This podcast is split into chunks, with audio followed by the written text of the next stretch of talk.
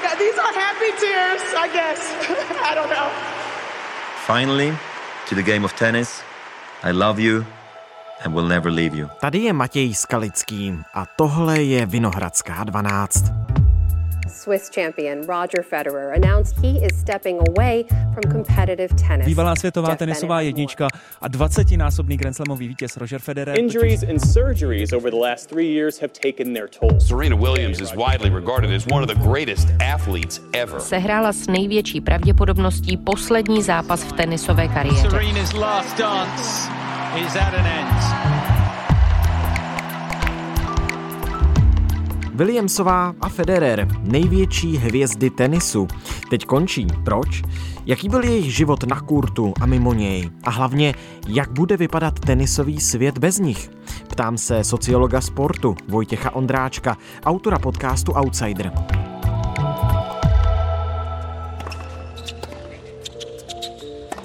Dnes je středa 21. září. 15-40.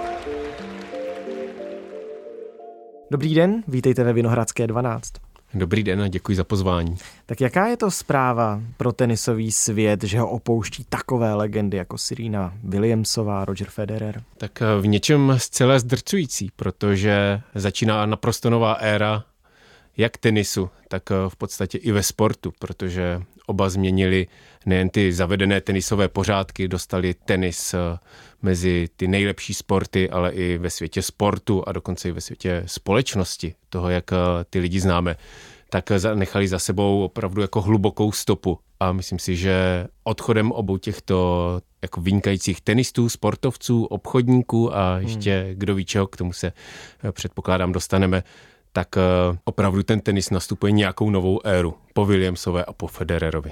A ještě než se k tomu všemu dostaneme, tak na místě je samozřejmě otázka, kdy ten konec přijde a zda je okamžitý pro oba dva.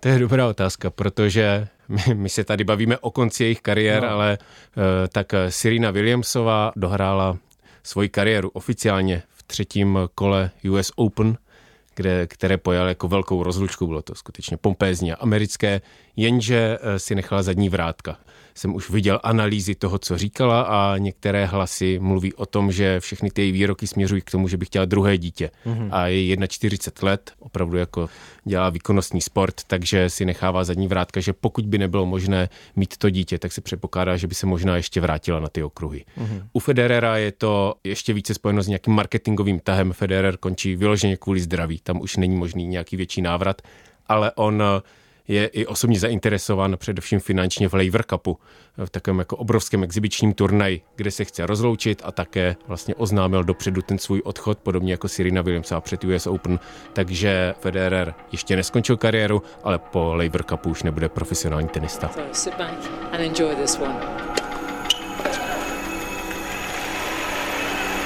The great Serena Williams. Oh, that's incredible touch by Serena Williams. It's Serena time again. Oh my God, these are happy tears, I guess. I don't know. Um, I wouldn't be Serena if it wasn't Venus, so thank you, Venus.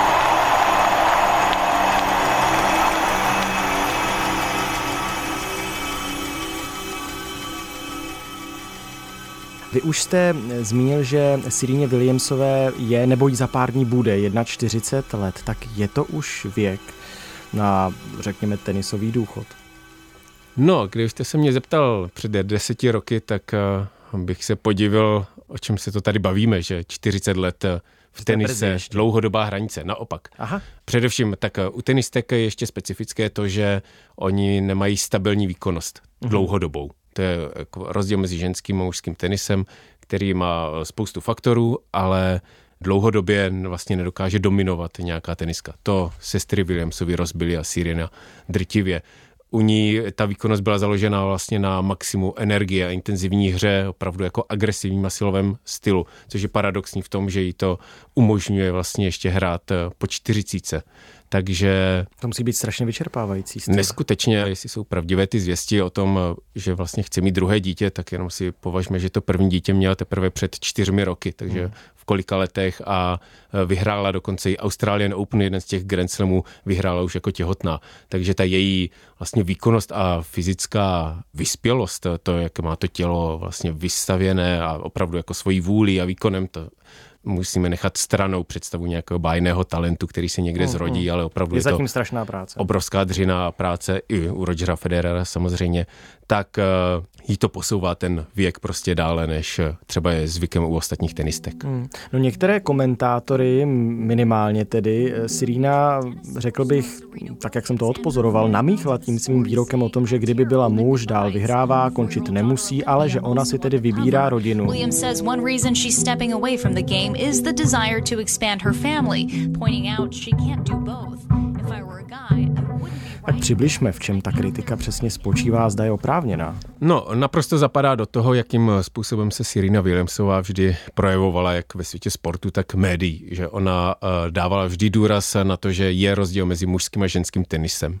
Byla to její sestra, která vlastně dokázala vydobít třeba na Wimbledonu stejné odměny, ale když se podíváte na odměny celkově, ne pro ty vítěze Grand Slamu, kde tedy byla dosažena ta rovnost, tak eh, na 100 vydělaných dolarů u muže připadá 80 dolarů vydělaných u žen. Prostě uh, ženy vydělávají menší. 80% odměn, co muži na těch turnajích. Mm, mm, mm. Takže pořád je tam v podstatě velká nerovnost. Mm. Na turnaji nedávném, kde zvítězili zároveň i Serena Williamsová, i Roger Federer, tak on dostal dvakrát tolik na tom stejném místě. Dostal dvojnásobný výdělek. Takže Serena Williamsová vždy zdůrazňovala, že je tady ta nerovnost a není vlastně náhoda, že zdůraznila i u toho vlastně mateřství, že ta nerovnost tady stále je, protože když Roger Federer je čtyřnásobný otec, ale nikdy jsme neslyšeli, že by jeho výkonnost třeba měla kolísat v důsledku toho, že je otec, protože s dětmi byla matka, on neprošel těhotenstvím, eh, nemusel rodit ty děti a také neměl vlastně nějaké jako poporodní problémy, Hmm. které měla třeba Serena Williamsová.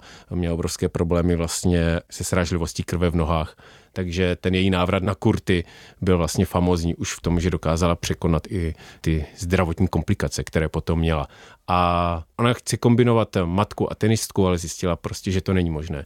Setkávala se Sirína s podobnými výpady proti její osobě celý svůj život? No, eh, dalo by se říci, že je zvyklá, ale ten nejhorší na tom je ta pestrost toho rejstříku, kvůli čemu byla napadána. Takže ona, když začala dominovat ženskému tenisu, tak jí bylo vyčítáno, že hraje příliš silově a kazí ženský tenis. To, co teď zpětně můžeme číst o její kariéře, že změnila ženský tenis. Ten pohled na ženský tenis, i to, jakým způsobem ty hráčky hrají. Dneska silově prostě hraje většina hráček, aby uspěla.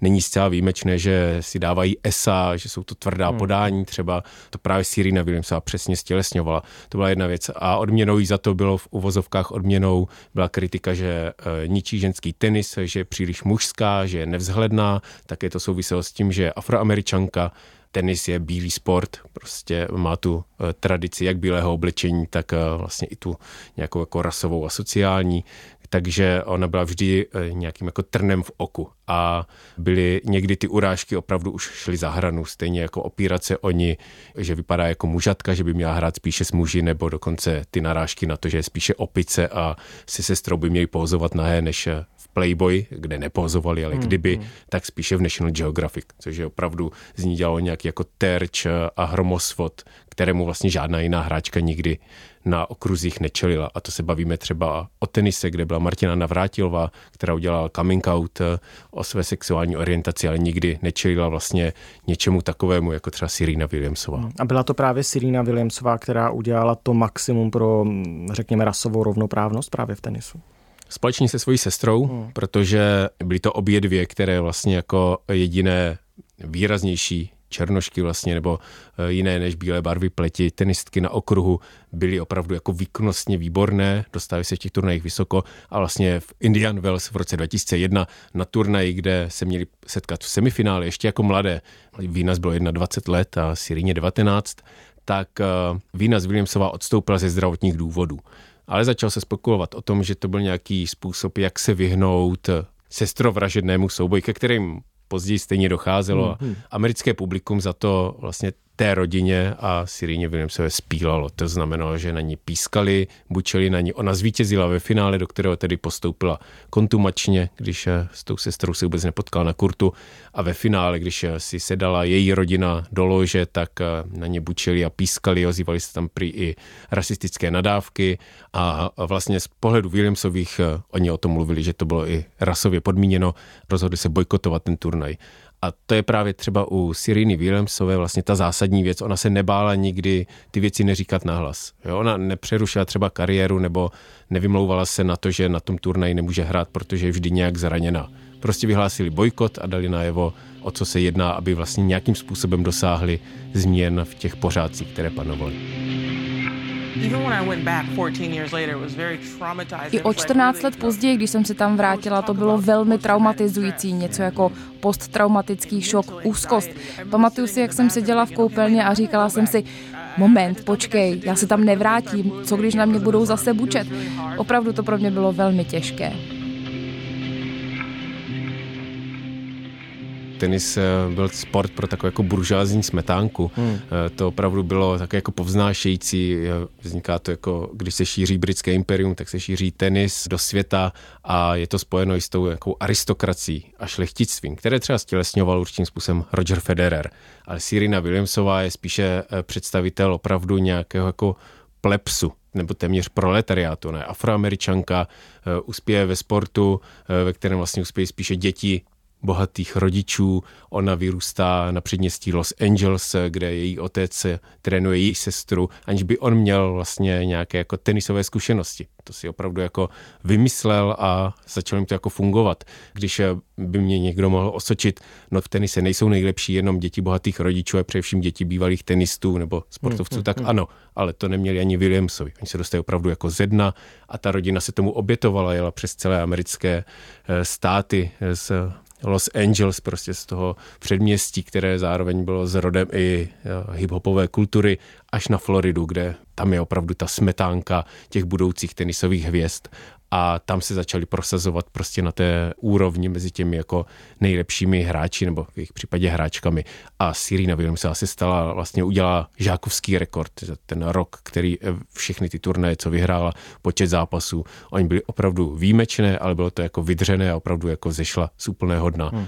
No ale ne vždycky to bylo úplně růžové i z její strany, pokud se nemýlím, tak zaznamenal jsem i videa, kdy mlátí nebo praští raketou, kdy nepodá ruku soupeřce, asi ten největší incident byl na US Open, vlastně v hmm. zápase s Naomi Osakovou. No, uh, v roce 2018 to finále US Open bylo všechno tak, jak by nemělo být. Sirina hmm. Williamsová v tom zápase ztrácela, Naomi Osaková byla skutečně lepší a vlastně najednou se tam to dostalo do takového bodu, kdy Sirina Williamsová se začala hádat s rozhočím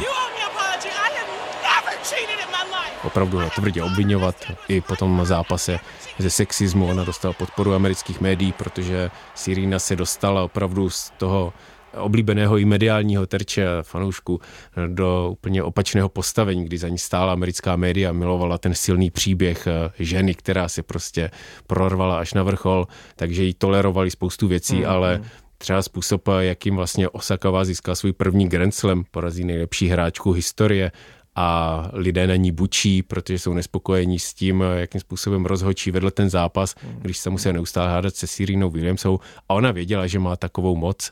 Ale zajímavé je, když se jí vyčítalo vlastně ten agresivní emocionální způsob prožívání hry, tak říkala, ale to je upuštění toho, co dlouho nebylo možné. Do té doby tenistky nehrály silově, ale bylo u nich známo, že neprojevují emoce. Myslím, že se to opravdu jako posunulo a je zajímavé, když mluví o tom eh, Sirina Williamsová, jako že se jako změnily ty pořádky i v tomto, že ty emoce k tomu patří a eh, co si budeme povídat, lidé chtějí vidět.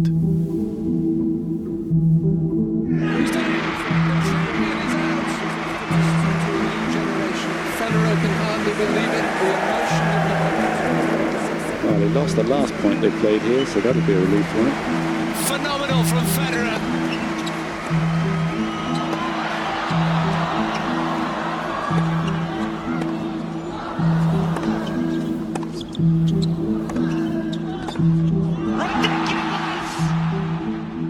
41 let, to je i Rogeru Federerovi, jestli se nepletu, tak v mužském tenise, když se zeptám tou stejnou otázkou jako na začátku, je to už věk na odchod z kurtu? V jeho případě jednoznačně, protože jeho trápí už Strašně zásadní, zranění. zásadní Hmm. fyzické problémy. Po třetí operaci kolena už věděl, že se nevrátí. Já myslím, že u něho to prodlužování bylo spojeno s tím, že ti nejlepší sportovci své generace nedokáží prostě skončit s tím, v čem jsou nejlepší a a těžko se jim odchází. Když se zeptám hloupě, je to úplně stejně zajímavý příběh jako ten Sereny Williamsové, ten jeho, jak se zrodila Federerová hvězda? Je úplně jiný, ale myslím si, že eh, také zajímavý. Eh, Roger Federer byl vlastně nějaký švýcarský mladík s dlouhými vlasy, který vlastně vtrhl na okruh, vyřadil favorizovaného Pita Semprese ve Wimbledonu a svět začal zajímat, kdo to je. On byl agresivní, byl podobně to, co jsme se bavili před Hmm, chvílí, hmm, hmm. projevoval emoce, mlátil raketou a byl velice neoblíbený. Vím, že skončila éra Pita Semprese Andre Agassiho a od roku 2001 začíná Federer získávat trofeje a dostává se do takové čtyřletky, kdy byl opravdu neporazitelný na tom mužském okruhu. Neustále se čekalo, kdo může být jeho vyzývatel a no, potom přišel do hry eh, mladičký Španěl, který on už ní, není nyní tak mladičký a eh, možná brzy ukončí také kariéru Rafael Nadal, který byl jako rizí antukář. Stal se první jako zábranou Federera k tomu stát se nesmrtelným. On vyhrál všechno, ale nevyhrál French Open, poslední Grand Slam, který se hraje na Antuce a kterou vyhrává prostě zásadně Rafael Nadal. A rok co rok eh, i když Roger Federer prostě se dostal až k Nadalovi třeba do finále, tak ho porazil. Už to vypadalo, že se jako něco děje. Nakonec se mu podařilo eh, porazit jiného soupeře než Nadala ve finále, takže eh, ten jeho příběh měl pohádkový konec. Federer, vraiment 6-0, 6-1, 7-6, 6-4. Ale co je taková zajímavá druhá stránka je, že z toho neoblíbeného mladíka, který si i na začátku stěžoval, že i když vyhrává, tak vlastně nemá příliš peněz. Třeba Maria Šarapová, tenistka, jsem mluvil o těch rozdílech, tak dokázala vydělávat dvojnásobek na sponzorských smlouvách než Roger Federer v době, kdy už začínal dominovat mužskému tenisu. Mhm. No dobře, ale to teď ale neplatí už, to se asi otočilo. To už neplatí situace. a otočilo se to výrazně tak, že Roger Federer vlastně nějakým způsobem zainvestoval do svého jako marketingového obrazu. Mhm. On se vlastně dostal ke jmění, které v současnosti je údajně 1,1 miliardy dolarů. Přitom na okruhu vyhrál kolem 130 milionů dolarů. To je ten Eh, zbytek je všechno marketing. Zbytek všechno je marketing, hmm. který má dokonalý. On je tváří opravdu luxusních značek. On je úplně dokonalou tváří, protože ten jeho tenis, který Federer hrával, byl elegantní. To, co uh, on byl univerzální, uměl hrát na všech površích, ale způsob, jakým se projevoval během té hry, to vypadalo, že to vůbec není dřina. On byl skutečně na rozdíl od Nadala, který opravdu je chodící testosteronová bomba, prostě řve u toho, napíná ty svaly. A tak Federer působí, že to jde samo, ale přitom je jako dokonalý ve všech úderech, ve všem tom promýšlení a dokáže i být dokonalý prostě v projevu. This is a bittersweet decision because I will miss everything the tour has given me. But at the same time, there is so much to celebrate. Takže se stal opravdu jako oblíbenou marketingovou tváří a dá se i říci, že firmou. Hmm. No, nešlo to samo ve všem a vždy. I u Federera, i on se nevyhnul kritice. Vzpomínám si na jednu výraznou před dvěma lety, kdy byl napadán kvůli spojení s bankou Credit Suisse. Tehdy i Gretou Thunbergovou, jestli se nepletu. Šlo o to, že eh, vlastně klimatické hnutí, které je reprezentuje Greta Thunberg, kritizovali to Credit Suisse za to, že třeba jenom za jeden rok eh, napůjčovala 57 miliard dolarů společnostem, která hledají nová vlastně jaká naleziště fosilních paliv že vlastně to podporuje neustále to, co se snaží naopak zastavit. Hmm. Roger Federer, eh, a to je přesně vidět, jakým způsobem on dokáže fungovat marketingově. On ne, neschoval hlavu jako pštros pod písek, ale on se k tomu vyjádřil veřejně.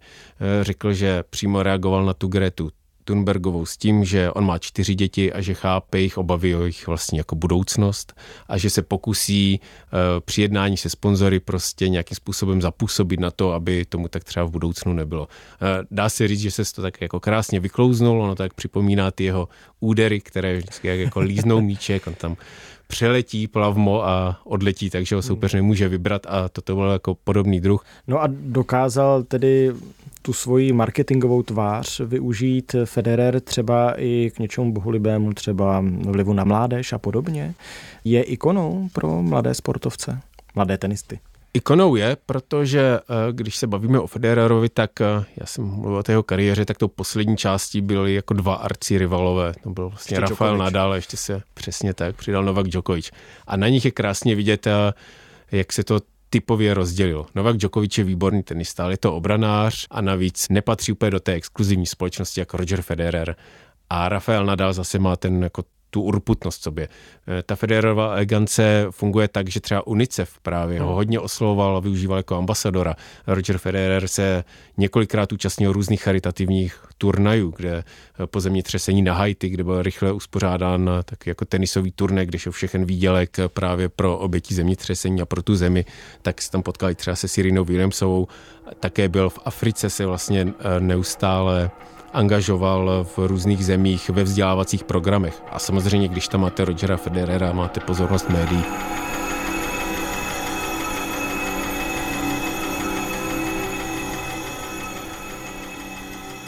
Když Serena Williamsová a Roger Federer odejdou, tak eh, jak ten tenisový svět bude bez svých největších hvězd, asi můžeme říct, mm-hmm. vypadat?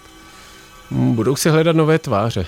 Takže myslím si, že ženský tenis bude čekat na novou Sirínu ve smyslu nějaké dominantní hráčky, která bude prostě pět, osm let aspoň eh, taková jako dominantní a bude, eh, bude to ta hlavní rivalka, se kterou se chce každá utkat ve finále, ale ve výsledku ji porazit. Eh, Sirina byla na té úrovni, že ne každý se s ní chtěl potkat ve finále, protože jak už poznali i některé české hráčky, tak ono to končí opravdu i silným debaklem. A potom máme Rogera Federera, který vlastně opouští tu svatou trojici těch posledních 15 let eh, se Rafaelem Nadalem a Novakem Djokovicem opouští už s tím, že oni ho překonali, co se týče počtu Grand Slamu Rogera Federera, takže po této stránce už po něm nezůstane nějaký rekord, na který se bude čekat že ho překonají, ale jsou tam noví mladí hráči a jak jsem o tom mluvil, ten zase v tom mužském tenisu se hraje na ty typy. Tam bude potřeba nějakým způsobem udělat tu bombonieru, aby si mohl každý vybrat, kdo s kým bojuje a, a že je to, jak je to střed, jestli je to jako silového hráče nebo někoho, kdo hraje elegantně jako Roger Federer, ale myslím si, že nový Roger Federer asi už nebude, ta dominance, která třeba jako za něho byla, nebo ten způsob eh, hry a ten i jeho projev eh, byl opravdu unikátní, ale on ho ponese dál. On eh, vlastně nekončí, ti tenisoví hráči zůstávají legendami, se stále pohybují kolem toho kolotoče a my o něm pořád uslyšíme. Myslím si, že i o Sereně Williamsové a vlastně možná mluvit o konci kariéry je trochu zvláštní, protože my je neuvidíme bojovat už na těch kurtech. Oni mají odbojováno a jsou zasloužilí penzisti v 41 letech, ale myslím si, že o nich neustále uslyšíme. Nejen, nejen v tenise, nejen ve světě sportu, ale obecně to jsou opravdu osobnosti a ta jejich kariéra bude pokračovat jenom v trochu jiné formě. No a uvidíme, jak se ta tenisová hra o trůny po jejich odchodu bude dál vyvíjet. Moc krát díky, že jsme mohli společně nahlédnout do tenisového světa. Děkuji za pozvání. Tohle už je všechno z Vinohradské 12. Dnes s Vojtěchem Ondráčkem, sociologem sportu a autorem podcastu Outsider, který vydává server Alarm. Bavili jsme se o kariérách dvou velkých sportovců, Siríny Williamsové a Rogera Federera. Máte nápady na další spravodajské epizody? Napište nám své tipy na e-mail vinohradská12 zavináč rozhlas.cz a poslouchejte nás, jsme na webu i rozhlas.cz, v aplikaci Můj rozhlas i ve všech dalších podcastových aplikacích. Naslyšenou zítra.